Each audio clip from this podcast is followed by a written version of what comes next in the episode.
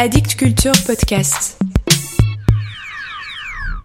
Émile Zola, Le rêve, chapitre 3. Cette année-là, le lundi de la Pentecôte, les Hubert avaient mené Angélique déjeuner aux ruines du château d'Hautecoeur, qui domine le Lignol, à deux lieues en aval de Beaumont. Et, le lendemain, après toute cette journée de plein air, de course et de rire, lorsque la vieille horloge de l'atelier sonna sept heures, la jeune fille dormait encore. Hubertine dut monter frapper à la porte. Eh bien, paresseuse, nous avons déjà déjeuné, nous autres. Vivement, Angélique s'habilla, descendit déjeuner seule. Puis, quand elle entra dans l'atelier, où Hubert et sa femme venaient de se mettre au travail, ah. Ce que je dormais. Et cette chasuble qu'on a promise pour dimanche. L'atelier dont les fenêtres donnaient sur le jardin était une vaste pièce, conservée presque intacte dans son état primitif. Au plafond, les deux maîtresses poutres, les trois travées de solives apparentes n'avaient pas même reçu de badigeons, très enfumés, mangeaient des verres, laissant voir les lattes des entrevous sous les éclats du plâtre. Un des corbeaux de pierre qui soutenaient les poutres portait une date, 1463, sans doute la date de la construction. La cheminée, également en pierre, émiettée et disjointe, gardait son élégance simple, avec ses montants élancés, ses consoles, sa hotte terminée par un couronnement. Même sur la frise, on pouvait distinguer encore, comme fondu par l'âge, une sculpture naïve, un saint clair, patron des brodeurs. Mais la cheminée ne servait plus. On avait fait de l'âtre une armoire ouverte, en y posant des planches où s'empilaient des dessins. Et c'était maintenant un poêle qui chauffait la pièce, une grosse cloche de fonte, dont le tuyau, après avoir longé le plafond, allait crever la hotte. Les portes, déjà branlantes, dataient de Louis XIV. Des lames de l'ancien parquet achevaient de se pourrir, parmi les feuillets plus récents, remis un à un à chaque trou. Il y avait près de cent ans que la peinture jaune des murs tenait, déteinte en haut, éraillée dans le bas, tachée de salpêtre. Toutes les années, on parlait de faire repeindre, sans pouvoir s'y décider, par haine du changement. Hubertine, assise devant le métier où était tendue la chasuble, leva la tête en disant Tu sais que, si nous la livrons dimanche, je t'ai promis une bourriche de pensée pour ton jardin. Gaiement, Angélique s'exclama. C'est vrai. Oh, je vais m'y mettre. Mais où donc est mon doigtier? Les outils s'envolent quand on ne travaille plus. Elle glissa le vieux doigtier d'ivoire à la seconde phalange de son petit doigt, et elle s'assit de l'autre côté du métier, en face de la fenêtre. Depuis le milieu du dernier siècle, pas une modification ne s'était produite dans l'aménagement de l'atelier. Les modes changeaient, l'art du brodeur se transformait, mais on retrouvait encore là, scellé au mur, la chanlatte, la pièce de bois où s'appuie le métier, qu'un tréteau mobile porte à l'autre bout. Dans les coins dormaient des outils antiques, un diligent avec son engrenage et ses brochettes pour mettre en broche l'or des bobines sans y toucher, un rouet à main, une sorte de poulie tordant les fils qu'on fixait au mur, des tambours de toute grandeur garnis de leur taffetas et de leur éclisse servant à broder au crochet. Sur une planche était rangée une vieille collection d'emporte-pièces pour les paillettes, et l'on y voyait aussi une épave, un tatignon de cuivre, le large chandelier classique des anciens brodeurs. Aux boucles d'un râtelier, fait d'une courroie clouée, s'accrochaient des poinçons, des maillets, des marteaux, des fers à découper le vélin, des mènes lourds, ébauchoirs de buis pour modeler les fils à mesure qu'on les emploie. Sous la table de tilleul où l'on découpait, il y avait un grand dévidoir, dont les deux tournettes d'osier, mobiles, tendaient un écheveau de laine rouge. Des colliers de bobines aux soies vives, enfilés dans une corde, pendaient près du bahut. Par terre, une corbeille était pleine de bobines vides, une pelote de ficelle venait de tomber d'une chaise, déroulée. Ah, le beau temps, le beau temps, reprit Angélique, cela fait plaisir de vivre. Et, avant de se pencher sur son travail, elle s'oubliait encore un instant, devant la fenêtre ouverte par laquelle entrait la radieuse matinée de mai. Un coin de soleil glissait du comble de la cathédrale, une odeur fraîche de lilas montait du jardin de l'évêché. Elle souriait, éblouie, baignée de printemps. Puis, dans un sursaut, comme si elle se fût endormie. Père, je n'ai pas d'or à passer. Hubert, qui achevait de piquer le décalque d'un dessin de chape, alla chercher au fond du bahut un écheveau, le coupa, et fila les deux bouts en égratignant l'or qui recouvrait la soie, et il apporta les chevaux, enfermés dans une torche de parchemin. C'est bien tout? Oui, oui. D'un coup d'œil, elle s'était assurée que rien ne manquait plus. Les broches chargées des ors différents, le rouge, le vert, le bleu. Les bobines de soie de tous les tons, les paillettes, les canetilles, bouillons ou frisures, dans le pâté, un fond de chapeau servant de boîte. Les longues aiguilles fines, les pinces d'acier, les dés, les ciseaux, la pelote de cire.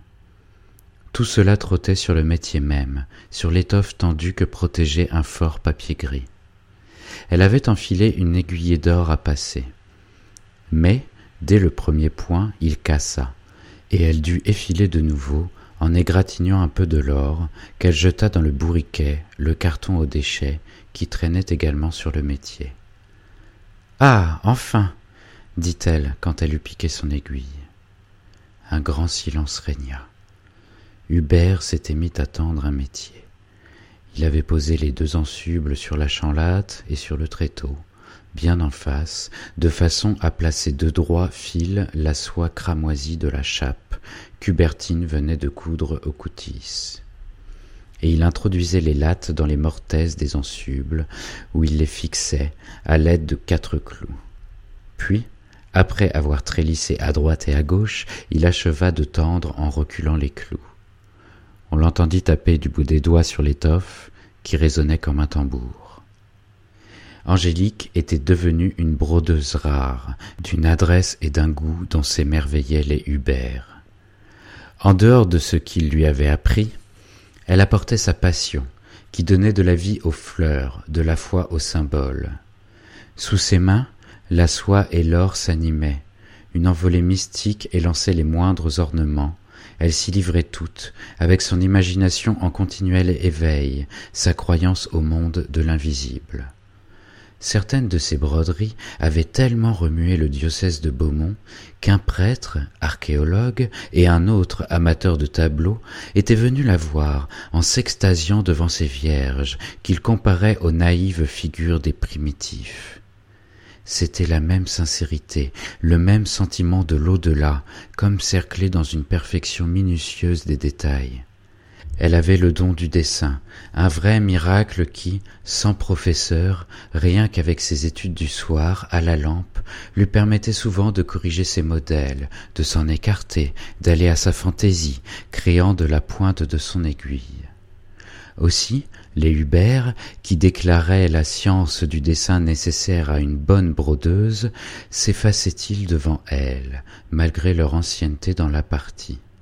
Et ils en arrivaient modestement à n'être plus que ses aides, à la charger de tous les travaux de grand luxe dont ils lui préparaient les dessous. D'un bout de l'année à l'autre, que de merveilles éclatantes et saintes lui passaient par les mains. Elle n'était que dans la soie, le satin, le velours, les draps d'or et d'argent. Elle brodait des chasubles, des étoles, des manipules, des chapes, des dalmatiques, des mitres, des bannières, des voiles de calice et de ciboire. Mais, surtout, les chasubles revenaient, continuels, avec leurs cinq couleurs, le blanc pour les confesseurs et les vierges, le rouge pour les apôtres et les martyrs, le noir pour les morts et les jours de jeûne, le violet pour les innocents, le vert pour toutes les fêtes, et l'or aussi, d'un fréquent usage, pouvant remplacer le blanc, le rouge et le vert. Au centre de la croix, c'étaient toujours les mêmes symboles, les chiffres de Jésus et de Marie, le triangle entouré de rayons, l'agneau, le pélican, la colombe, un calice, un ostensoir, un cœur saignant sous les épines, tandis que, dans le montant et dans les bras, couraient des ornements ou des fleurs, toute l'ornementation des vieux styles, toute la flore des fleurs larges, les anémones, les tulipes, les pivoines, les grenades, les hortensias. Il ne s'écoulait pas de saison qu'elle ne refit les épis et les raisins symboliques, en argent sur le noir, en or sur le rouge. Pour les chasubles très riches, elle nuançait des tableaux, des têtes de saints, un cadre central, l'Annonciation, la crèche, le calvaire. Tantôt les ors étaient brodés sur le fond même, tantôt elle rapportait les bandes, soie ou satin, sur du brocart d'or ou de velours et cette floraison de splendeur sacrée, une à une, naissait de ses doigts minces. En ce moment, la chasuble à laquelle travaillait Angélique était une chasuble de satin blanc dont la croix se trouvait faite d'une gerbe de lys d'or entrelacée de roses vives en soie nuancée.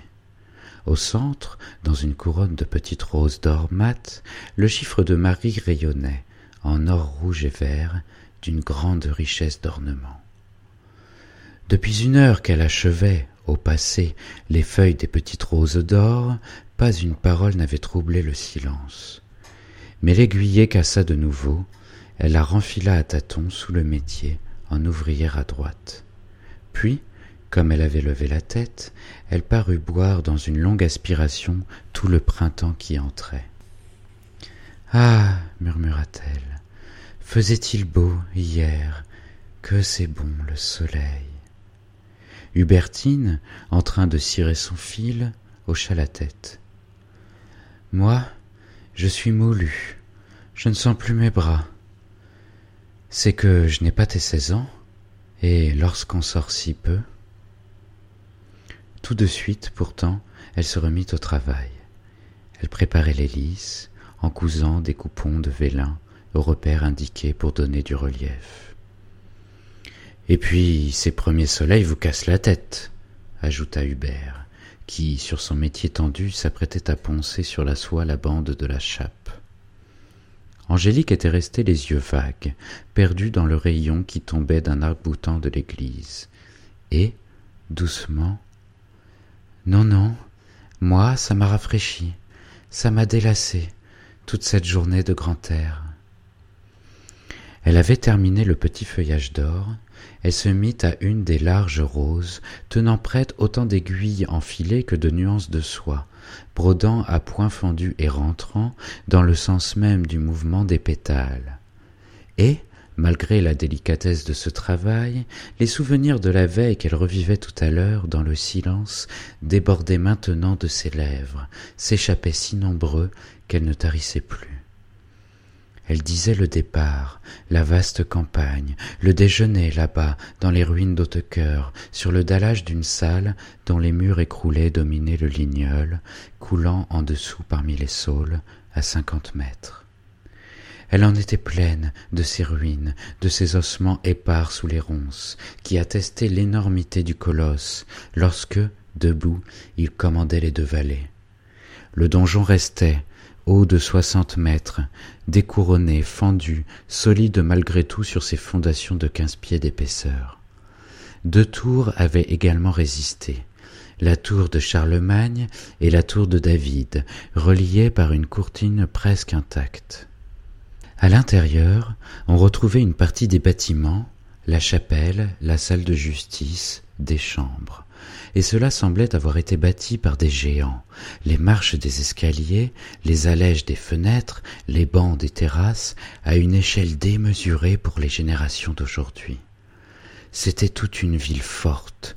Cinq cents hommes de guerre pouvaient y soutenir un siège de trente mois, sans manquer de munitions ni de vivres.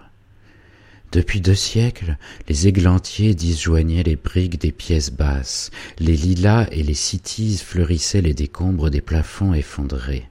Un platane avait grandi dans la cheminée de la salle des gardes. Mais, quand, au soleil couchant, la carcasse du donjon allongeait son ombre sur trois lieues de culture, et que le château entier semblait se reconstruire, colossal dans les brumes du soir, on en sentait encore l'ancienne souveraineté, la force rude qui en avait fait l'imprenable forteresse dont tremblait jusqu'au roi de France. Et j'en suis sûr, continua Angélique, c'est habité par des âmes qui reviennent la nuit. On entend toutes sortes de voix, il y a des bêtes partout qui vous regardent, et j'ai bien vu, en me retournant, lorsque nous sommes partis, de grandes figures blanches flotter au-dessus des murs. N'est-ce pas, mère, vous qui savez l'histoire du château? Hubertine eut un sourire placide. Oh, des revenants Je n'en ai jamais vu, moi. Mais en effet, elle savait l'histoire, lue dans un livre, et elle dut la raconter de nouveau sur les questions pressantes de la jeune fille. Le territoire appartenait au siège de Reims, depuis Saint-Rémy, qui le tenait de Clovis. Un archevêque, Séverin, dans les premières années du Xe siècle, fit élever à Haute-Cœur une forteresse pour défendre le pays contre les Normands qui remontaient l'Oise où se déverse le Ligneul. Au siècle suivant, un successeur de Séverin le donna en fief à Norbert, cadet de la maison de Normandie, moyennant un cens annuel de soixante sous, et à la condition que la ville de Beaumont et son église resteraient franches. Ce fut ainsi que Norbert Ier devint le chef des marquis d'Hautecoeur, dont la fameuse lignée, dès lors, emplit l'histoire. Hervé IV, excommunié deux fois pour ses vols de biens ecclésiastiques, bandit de grande route qui égorgea de sa main trente bourgeois d'un coup, sa tour rasée par Louis le Gros, auquel il avait osé faire la guerre. Raoul Ier, qui s'était croisé avec Philippe Auguste, périt devant Saint Jean d'Acre, d'un coup de lance au cœur. Mais le plus illustre fut Jean V le Grand, qui, en 1225, rebâtit la forteresse et leva en moins de cinq années ce redoutable château de Teucœur, à l'abri duquel il rêva un moment le trône de France et après avoir échappé au massacre de vingt batailles, il mourut dans son lit, beau-frère du roi d'Écosse. Puis ce furent Félicien III qui alla pieds nus à Jérusalem, Hervé VII qui revendiqua ses droits au trône d'Écosse, d'autres encore, puissants et nobles au travers des siècles, jusqu'à Jean IX qui, sous Mazarin, eut la douleur d'assister au démantèlement du château. Après un dernier siège, on fit sauter à la mine les voûtes des tours et du donjon. On incendia les bâtiments où Charles VI était venu distraire sa folie, et que, près de deux cents ans plus tard, Henri IV avait habité huit jours avec Gabriel d'Estrée. Tous ces royaux souvenirs, maintenant, dormaient dans l'herbe. Angélique, sans arrêter son aiguille, écoutait passionnément, comme si la vision de ces grandeurs mortes s'était levée de son métier à mesure que la rose y naissait, dans la vie tendre des couleurs. Son ignorance de l'histoire élargissait les faits, les reculait au fond d'une prodigieuse légende. Elle en tremblait de foi ravie. Le château se reconstruisait, montait jusqu'aux portes du ciel, les hautes cœurs étaient les cousins de la Vierge. Et, demanda-t-elle, notre nouvel évêque, monseigneur d'Hautecoeur, est alors un descendant de cette famille? Hubertine répondit que monseigneur devait être d'une branche cadette, la branche aînée se trouvant depuis longtemps éteinte. C'était même un singulier retour, car pendant des siècles, les marquis d'Hautecoeur et le clergé de Beaumont avaient vécu en guerre. Vers 1150, un abbé entreprit la construction de l'église, avec les seules ressources de son ordre. Aussi, l'argent manqua-t-il bientôt. L'édifice n'était qu'à la hauteur des voûtes des chapelles latérales, et l'on dut se contenter de couvrir la nef d'une toiture en bois. Quatre-vingts ans s'écoulèrent. Jean V venait de rebâtir le château lorsqu'il donna trois cent mille livres qui, jointes à d'autres sommes, permirent de continuer l'église. On acheva d'élever la nef. Les deux tours et la grande façade ne furent terminés que beaucoup plus tard, vers 1430, en plein quinzième siècle. Pour récompenser Jean V de sa largesse, le clergé lui avait accordé le droit de sépulture, à lui et à ses descendants, dans une chapelle de l'abside consacrée à Saint Georges et qui, depuis lors, se nommait la chapelle Haute-Cœur. Mais les bons rapports ne pouvaient guère durer. Le château mettait en continuel péril les franchises de Beaumont, sans cesse des hostilités éclataient sur des questions de tribut et de préséance. Une surtout, le droit de péage dont les seigneurs prétendaient frapper la navigation du Lignol éternisa les querelles lorsque se déclara la grande prospérité de la ville basse avec ses fabriques de toiles fines. Dès cette époque, la fortune de Beaumont s'accrut de jour en jour, tandis que celle de Hautecœur baissait, jusqu'au moment où, le château démantelé, l'église triompha. Louis XIV en fit une cathédrale. Un évêché fut bâti dans l'ancien clos des moines, et le hasard voulait, aujourd'hui, que justement un Hautecœur revint, comme évêque, commander à ce clergé, toujours debout, qui avait vaincu ses ancêtres après quatre cents ans de lutte. Mais, dit Angélique, Monseigneur a été marié.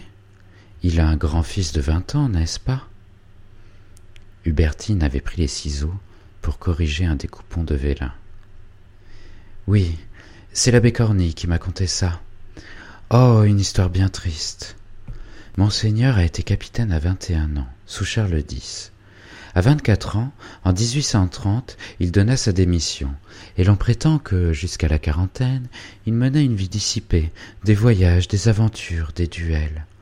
Puis, un soir, chez des amis, à la campagne, il rencontra la fille du comte de Valençay, Paul, très riche, miraculeusement belle, qui avait à peine dix-neuf ans, vingt-deux de moins que lui. Il l'aima à en être fou, et elle l'adora. En eut hâté le mariage. Ce fut alors qu'il racheta les luines d'Hautecoeur pour une misère, dix mille francs je crois, dans l'intention de réparer le château, où il rêvait de s'installer avec sa femme. Pendant neuf mois, ils avaient vécu cachés au fond d'une vieille propriété de l'Anjou, refusant de voir personne, trouvant les heures trop courtes.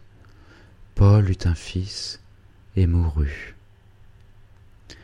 Hubert, en train de tamponner le dessin avec une poncette chargée de blanc, avait levé la tête, très pâle. Ah, le malheureux, murmura-t-il. On raconte qu'il faillit en mourir, continua Hubertine. Une semaine plus tard, il entrait dans les ordres. Il y a vingt ans de cela, et il est évêque aujourd'hui.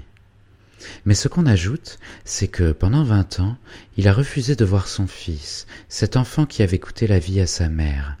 Il s'en était débarrassé, en le plaçant chez un oncle de celle-ci, un vieil abbé, ne voulant pas même en recevoir des nouvelles, tâchant d'oublier son existence. Un jour qu'on lui envoyait un portrait du petit, il crut revoir sa chair morte. On le trouva sur le plancher, raidi, comme abattu d'un coup de marteau. Et puis, l'âge, la prière ont dû apaiser ce grand chagrin, car le bon curé Corny me disait hier que monseigneur venait enfin d'appeler son fils près de lui.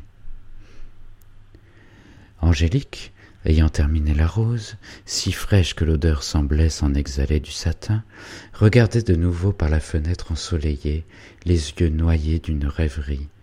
Elle répéta à voix basse Le fils de monseigneur. Hubertine achevait son histoire. Un jeune homme beau comme un dieu, paraît-il. Son père désirait en faire un prêtre, mais le vieil abbé n'a pas voulu, le petit manquant tout à fait de vocation. Et des millions, cinquante à ce qu'on raconte. Oui, sa mère lui aurait laissé cinquante millions, qui, placés en achat de terrain à Paris, en représenteraient plus de cinquante maintenant. Enfin, riche comme un roi. Riche comme un roi, beau comme un dieu, répéta inconsciemment Angélique de sa voix de songe et d'une main machinale, elle prit sur le métier une broche chargée de fil d'or pour se mettre à la broderie en gui pur d'un grand lys. Après avoir dépassé le fil du bec de la broche, elle en fixa le bout avec un point de soie au bord même du vélin qui faisait épaisseur. Puis, travaillant, elle dit encore, sans achever sa pensée, perdue dans le vague de son désir. Oh, moi, ce que je voudrais, ce que je voudrais. Le silence retomba, profond, troublé seulement par un chant affaibli qui venait de l'église. Hubert ordonnait son dessin en repassant, avec un pinceau, toutes les lignes pointillées de la pensure, et les ornements de la chape apparaissaient ainsi, en blanc, sur la soie rouge. Ce fut lui qui, de nouveau, parla. Ces temps anciens, c'était si magnifique. Les seigneurs portaient des vêtements tout raides de broderie. À Lyon, on en vendait l'étoffe jusque six cents livres l'aune. Il faut lire les statuts et ordonnances des maîtres brodeurs, où il est dit que les brodeurs du roi ont le droit de réquisitionner par la force armée les ouvrières des autres maîtres. Et nous avions des armoiries d'azur, à la face diaprée d'or, accompagnées de trois fleurs de lys de même, deux en chef, une en pointe. Ah, c'était beau, il y a longtemps. Il se tut, tapa de l'ongle sur le métier, pour en détacher les poussières. Puis il reprit. À Beaumont, on raconte encore sur les hautes cœurs une légende que ma mère me répétait souvent quand j'étais petit. Une peste affreuse ravageait la ville. La moitié des habitants avaient déjà succombé lorsque Jean V, celui qui a rebâti la forteresse, s'aperçut que Dieu lui envoyait le pouvoir de combattre le fléau. Alors il se rendit nu-pied chez les malades, s'agenouilla, les baisa sur la bouche, et dès que ses lèvres les avaient touchés, en disant Si Dieu veut, je veux, les malades étaient guéris. Voilà pourquoi ces mots sont restés la devise des hautes cœurs, qui, tous depuis ce temps, guérissent la peste. Ah, de fiers hommes, une dynastie. Monseigneur, lui, avant d'entrer dans les ordres, se nommait Jean XII, et le prénom de son fils doit être également suivi d'un chiffre, comme celui d'un prince. Chacune de ces paroles berçait et prolongeait la rêverie d'Angélique. Elle répéta, de la même voix chantante. Oh, ce que je voudrais, moi, ce que je voudrais. Tenant la broche, sans toucher au fil, elle guipait l'or en le conduisant de droite à gauche sur le vélin, alternativement, et en le fixant à chaque retour avec un point de soie, le grand lys d'or peu à peu fleurissait. Oh, ce que je voudrais, ce que je voudrais, ce serait d'épouser un prince, un prince que je n'aurais jamais vu, qui viendrait un soir, au jour tombant, me prendre par la main et m'emmener dans un palais. Et ce que je voudrais, ce serait qu'il fût très beau, très riche, oh, le plus beau, le plus riche que la terre eût jamais porté. Des chevaux que j'entendrais zénir sous mes fenêtres, des pierreries dont le flot ruissellerait sur mes genoux, de l'or, une pluie, un déluge d'or qui tomberait de mes deux mains dès que je les ouvrirais. Et ce que je voudrais encore, ce serait que mon prince m'aimât à la folie, afin moi-même de l'aimer comme une folle. Nous serions très jeunes, très purs et très nobles, toujours, toujours. Hubert, abandonnant son métier, s'était approché en souriant, tandis qu'Hubertine, amicale, menaçait la jeune fille du doigt. Ah, vaniteuse va, ah, gourmande, tu es donc incorrigible. Te voilà partie avec ton besoin d'être reine. Ce rêve-là, c'est moins vilain que de voler le sucre et de répondre des insolences.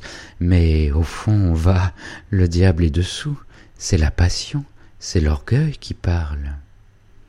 Gaiement, Angélique la regardait. Mère, mère, qu'est-ce que vous dites? Est-ce donc une faute? D'aimer ce qui est beau et riche. Je l'aime parce que c'est beau, parce que c'est riche, et que ça me tient chaud, il me semble, là, dans le cœur. Vous savez bien que je ne suis pas intéressé. L'argent, ah, vous verriez ce que j'en ferais de l'argent si j'en avais beaucoup.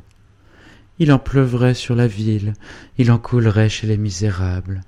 Une vraie bénédiction, plus de misère. D'abord, vous et père, je vous enrichirai. Je voudrais vous voir avec des robes et des habits de brocart, comme une dame et un seigneur de l'ancien temps. Hubertine haussa les épaules. Folle, mais mon enfant, tu es pauvre, toi, tu n'auras pas un sou en mariage. Comment peux-tu rêver un prince? Tu épouserais donc un homme plus riche que toi? Comment si je l'épouserais? Et elle avait un air de stupéfaction profonde. Ah. Oui, je l'épouserais, puisqu'il aurait de l'argent, lui. À quoi bon en avoir, moi? Je lui devrais tout. Je l'aimerais bien plus. Ce raisonnement victorieux enchanta Hubert. Il partait volontiers avec l'enfant sur l'aile d'un nuage. Il cria. Elle a raison. Mais sa femme lui jeta un coup d'œil mécontent. Elle devenait sévère. Ma fille, tu verras plus tard, tu connaîtras la vie. La vie, je la connais. Aurais-tu pu la connaître? Tu es trop jeune, tu ignores le mal. Va, le mal existe, et tout puissant. Le mal, le mal. Angélique articulait lentement ce mot pour en pénétrer le sens. Et dans ses yeux purs, c'était la même surprise innocente. Le mal, elle le connaissait bien, la légende le lui avait assez montré. N'était-ce pas le diable, le mal? Et n'avait-elle pas vu le diable toujours renaissant, mais toujours vaincu? À chaque bataille, il restait par terre, roué de coups, pitoyable. Le mal, ah mère, si vous saviez comme je m'en moque, on n'a qu'à se vaincre, et l'on vit heureux. Eut un geste d'inquiétude chagrine.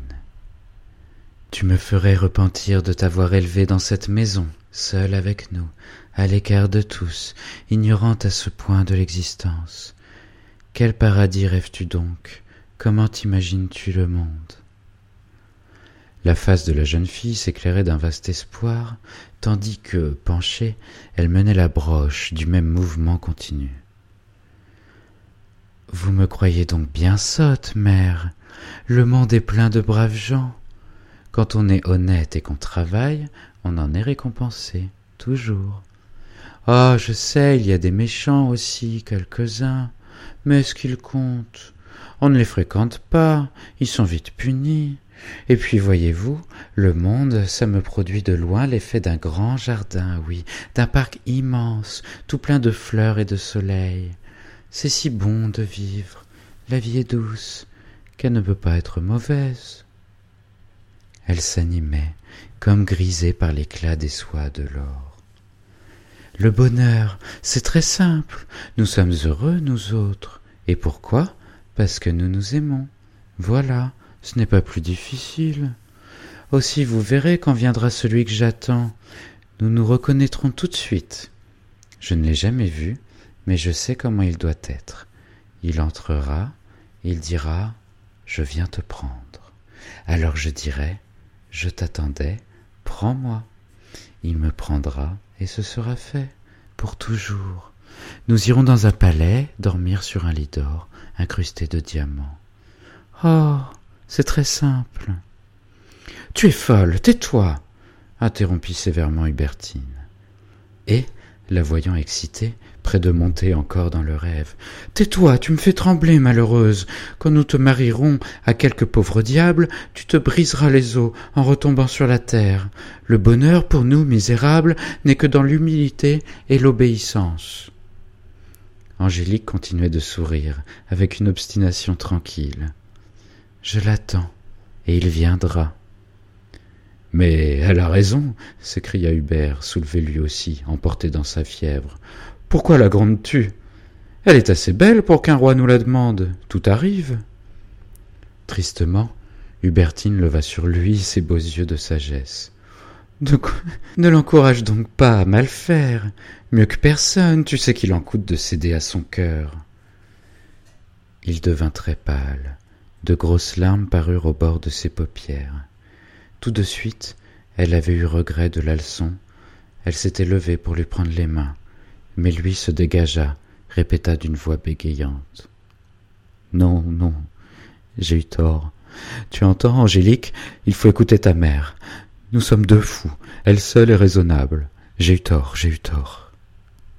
Trop agité pour s'asseoir, laissant la chape qu'il venait de tendre, il s'occupa à coller une bannière, terminée et restée sur le métier. Après avoir pris le pot de colle de Flandre dans le bahut, il enduisit au pinceau l'envers de l'étoffe, ce qui consolidait la broderie. Ses lèvres avaient gardé un petit frisson. Il ne parla plus. Mais si Angélique, obéissante, se taisait également, elle continuait tout bas, elle montait plus haut, plus haut encore, dans le delà du désir et tout le disait en elle, sa bouche que l'extase entr'ouvrait, ses yeux où se reflétait l'infini bleu de sa vision. Maintenant, ce rêve de fille pauvre, elle le brodait de son fil d'or. C'était de lui que naissaient sur le satin blanc et les grands lys et les roses et le chiffre de Marie, la tige du lys, en couchure chevronnée, avait l'élancement d'un jet de lumière, tandis que les feuilles longues et minces, faites de paillettes cousues chacune avec un brin de cantille, retombaient en une pluie d'étoiles. Au centre, le chiffre de Marie était l'éblouissement d'un relief d'or massif, ouvragé de guipures et de gaufrures, brûlant comme une gloire de tabernacle dans l'incendie mystique de ses rayons et les roses de soie tendre vivaient, et la chasuble entière resplendissait, toute blanche, miraculeusement fleurie d'or. Au bout d'un long silence, Angélique leva la tête. Elle regarda Hubertine d'un air de malice, elle hocha le menton, en répétant Je l'attends, et il viendra. C'était fou cette imagination, mais elle s'entêtait. Cela se passerait ainsi. Elle en était sûre, rien n'ébranlait sa conviction souriante. Quand je te dis, mère, que ces choses arriveront. Hubertine prit le parti de plaisanter, et elle la taquina. Mais je croyais que tu ne voulais pas te marier. Tes saintes qui t'ont tourné la tête ne se mariaient pas, elles. Plutôt que de s'y soumettre, elles convertissaient leurs fiancés, elles se sauvaient de chez leurs parents et se laissaient couper le cou. La jeune fille écoutait, ébahie. Puis elle éclata d'un grand rire. Toute sa santé, tout son amour de vivre chantait dans cette gaieté sonore. Ça était si loin les histoires des saintes. Les temps avaient bien changé. Dieu triomphant ne demandait plus à personne de mourir pour lui. Dans la légende, le merveilleux l'avait prise, plus que le mépris du monde et le goût de la mort. Ah oui, certes, elle voulait se marier et aimer et être aimée et être heureuse. Méfie-toi, poursuivit Hubertine, tu feras pleurer Agnès, ta gardienne. Ne sais-tu pas qu'elle refusa le fils du gouverneur et qu'elle préféra mourir pour épouser Jésus? La grosse cloche de la tour se mit à sonner. Un vol de moineaux s'envola d'un lierre énorme qui encadrait une des fenêtres de l'abside. Dans l'atelier, Hubert, toujours muet, venait de prendre la bannière tendue, encore humide de colle, pour qu'elle séchât un des grands clous de fer scellés au mur. Le soleil, en tournant, se déplaçait, égayait les vieux outils, le diligent, les tournettes d'osier, le tatignon de cuivre, et, comme il gagnait les deux ouvrières, le métier où elles travaillaient flamba, avec ses ensubles et ses lattes vernis par l'usage, avec tout ce qui trottait sur l'étoffe, les canetilles et les paillettes du pâté, les bobines de soie, les broches chargées d'or fin.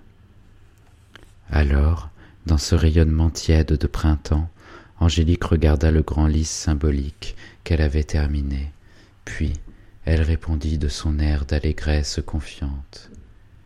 Mais c'est Jésus que je veux.